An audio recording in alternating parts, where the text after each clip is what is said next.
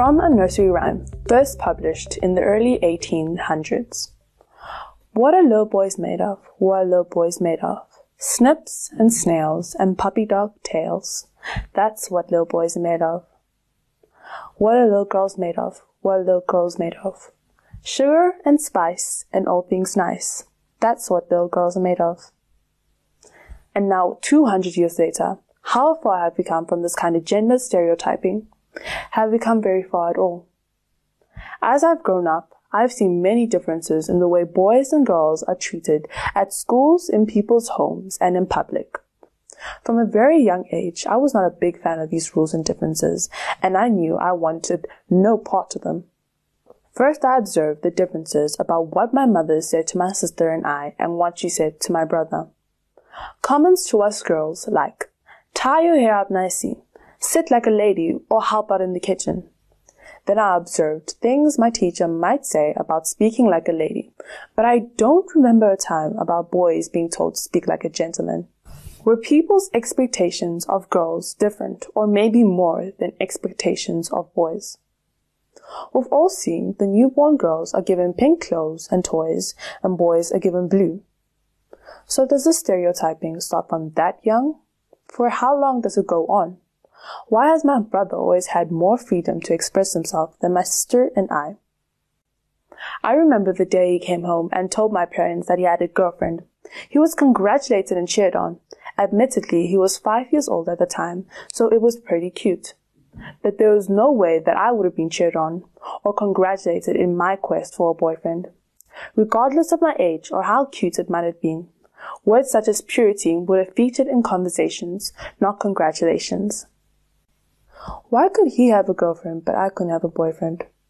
Why was that thought of me dating such a bad thing, but he was cheered on to do so?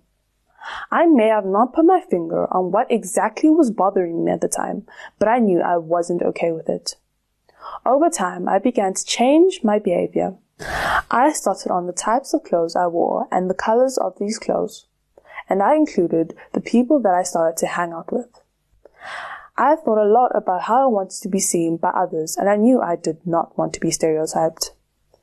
So the more I did this, the more names I got called. From tomboy to daddy's girl to less innocent comments about the fact that many of my friends were boys, because we all know about those girls who hang out with the boys instead of the other girls.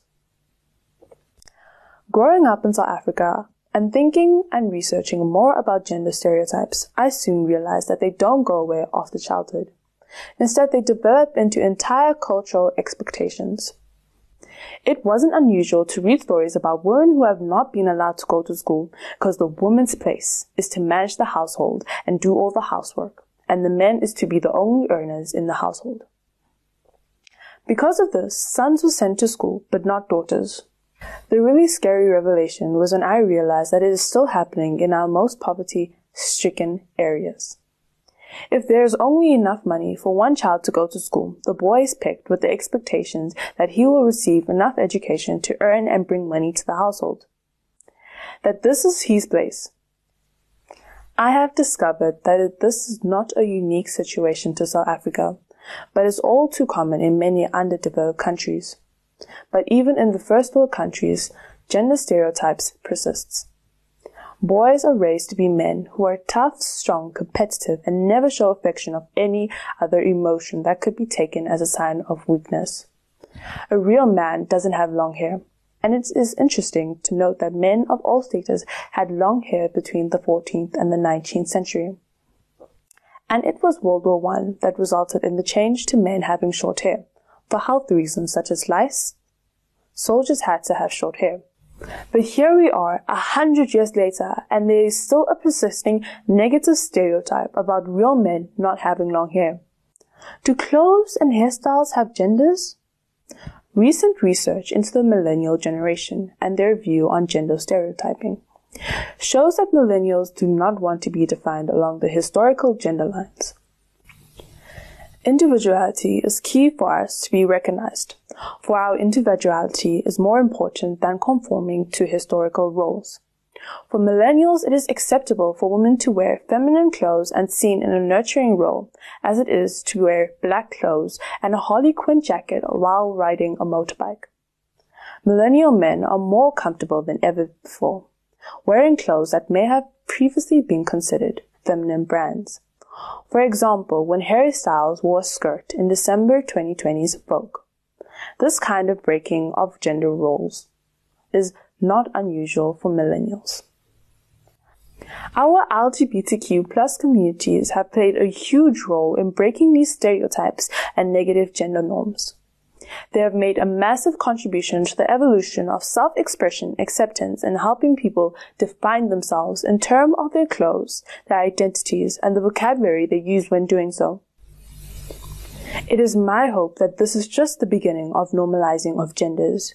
I believe that this equalizing is what will keep more girls in schools, results in less gender violence against both men and women, build fairer workplaces that do not have different pay scales for men and women, that can offer more political, economical, and social equality for men and women, and ultimately result in a world that isn't built on ignoring stereotypes as Plato said, if women are expected to do the same work as men, we must teach them the same things. So hopefully in the future, as Gloria Steinem said, a gender equality society would be one where the word gender does not exist, where everyone can be themselves.